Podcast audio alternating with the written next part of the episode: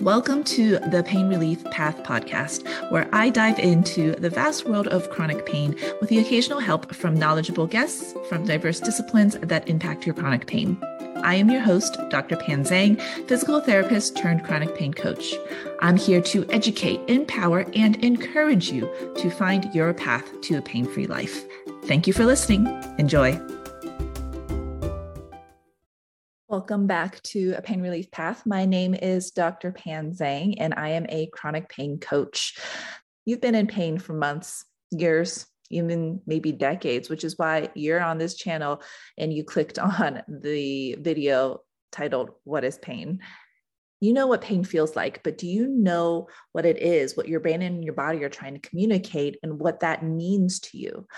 Understanding pain is one of the most important ways to get started on your pain free path. So, in this episode, we will be talking about why it's important to understand what pain is, what pain is exactly, and how your body and your brain are working together to serve you. I know what you're thinking. I feel pain. I live it every day. Why should I need to know the how or the why behind it? Well, there's actually been research done on this showing that the more you understand pain, you actually have less pain and even more hope.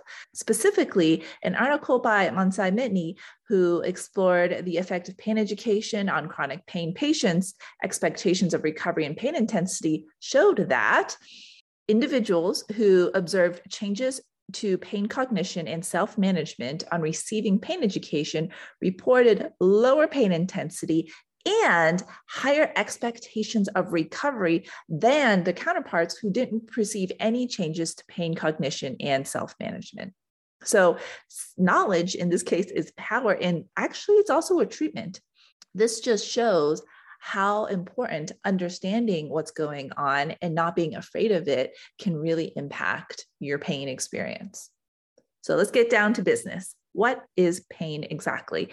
According to the IASP, which is the International Association for the Study of Pain, pain is, and I quote, an unpleasant sensory and emotional experience associated with or resembling that associated with actual or potential tissue damage. A lot of words. What does that mean? This definition actually just got revamped and updated in 2020 for the first time since 1979. And it reflects all the advancements we've made in the last 10 or 15 years.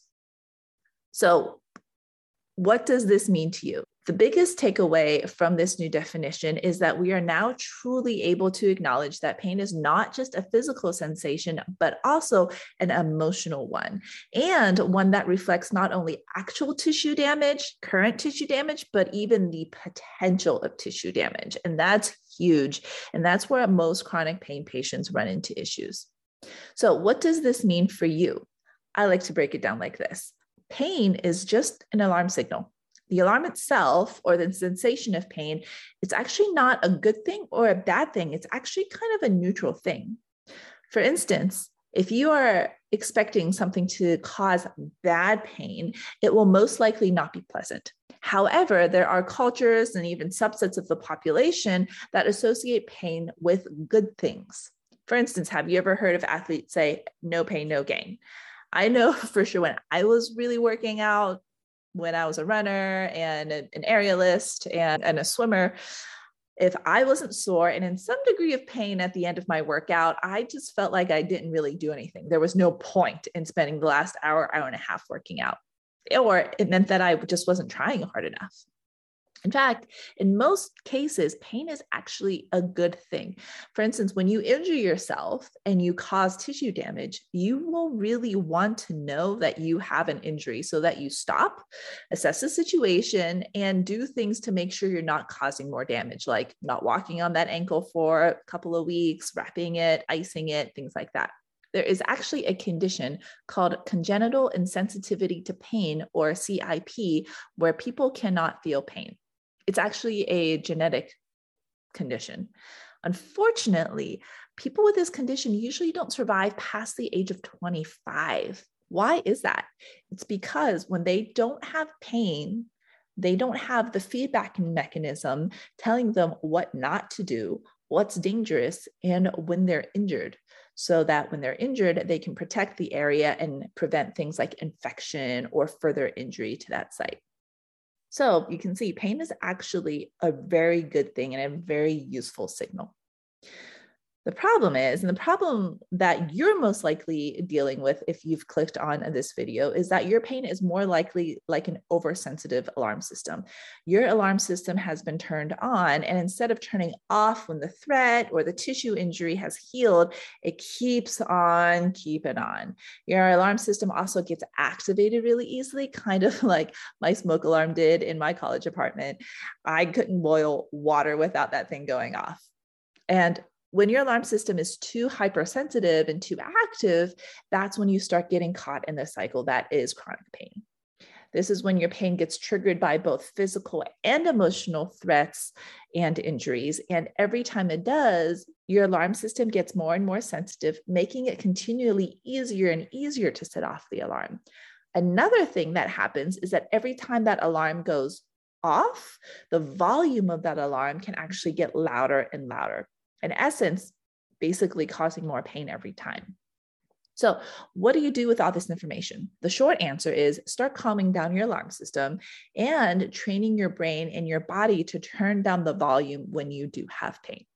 So, that's the next point I wanted to touch on the brain's role in pain.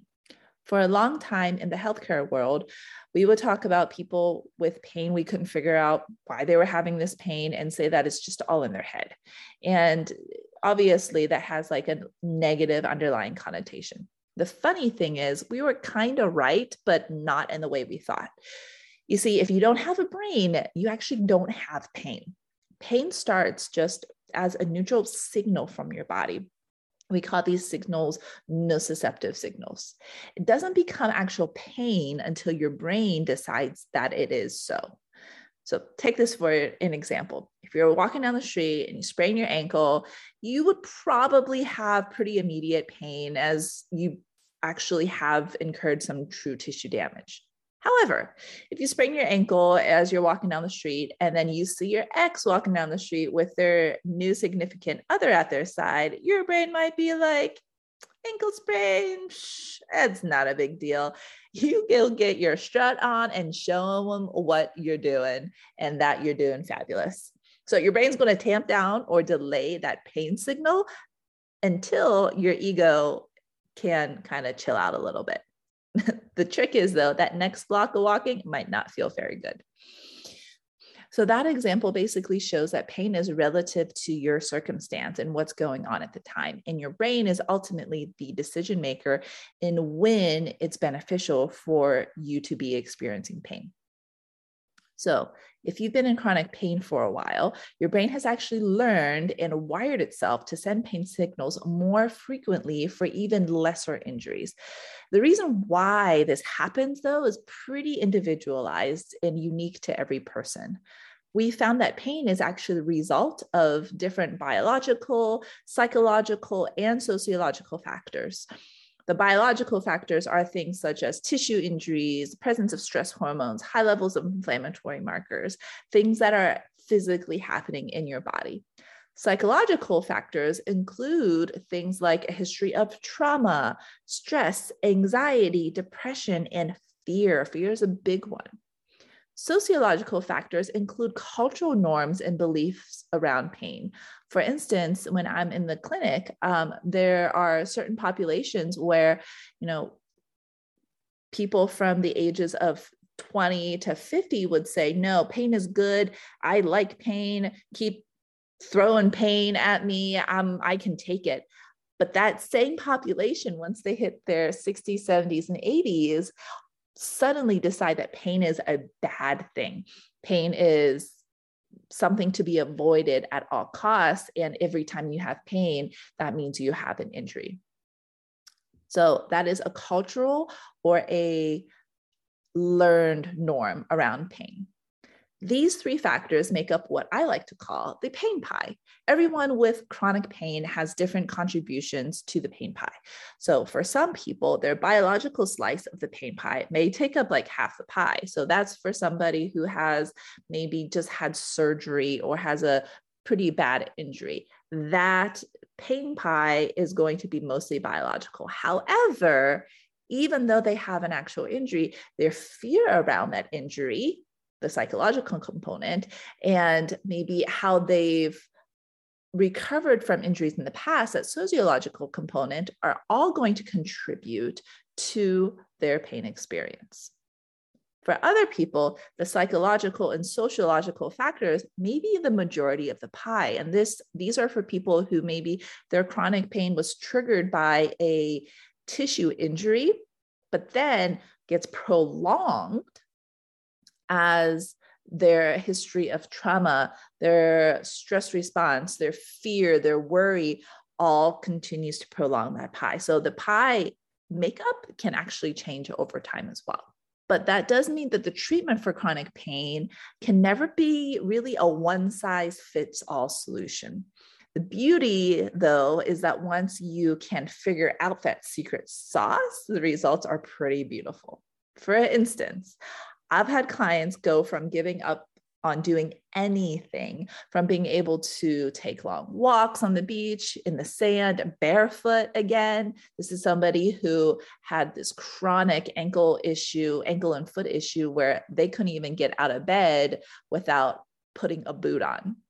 I've had other clients go from just resigning themselves to having to monitor every movement, having to turn down doing anything fun or spontaneous and just living in fear of their next flare up to being able to just bust out some spontaneous dance moves and you know at home dance parties when the mood strikes. For people where we've dialed down this secret sauce i've had clients even be able to get out of bed without having to do this crazy three hour stretch, breathe, meditate routine for fear of having just a bad pain day. And that's just the fear of having a bad pain day. So, if you are ready to change your life, get on your path to your pain free life, head over to my website at painreliefpath.com to schedule a call with me. The first step is to just figure out where you are on this pain pie what your pain pie looks like. And then we figure out the best path forward for you. As always, if you have any questions, please drop them in the comments below. If you like this content and you thought it was helpful for you in your situation, hit that subscribe button. Thanks a lot. Catch you next time. Thank you for listening. I hope that you were able to feel empowered, educated, and encouraged to find your own path to your pain free life. If this episode resonated with you, please subscribe and tell a friend who you think would benefit from this as well. If you want more information, I'm giving away a free five step guide to start your pain free path. All you have to do is go sign up at painreliefpath.com forward slash five steps. Thank you for your time and looking forward to seeing you on your path.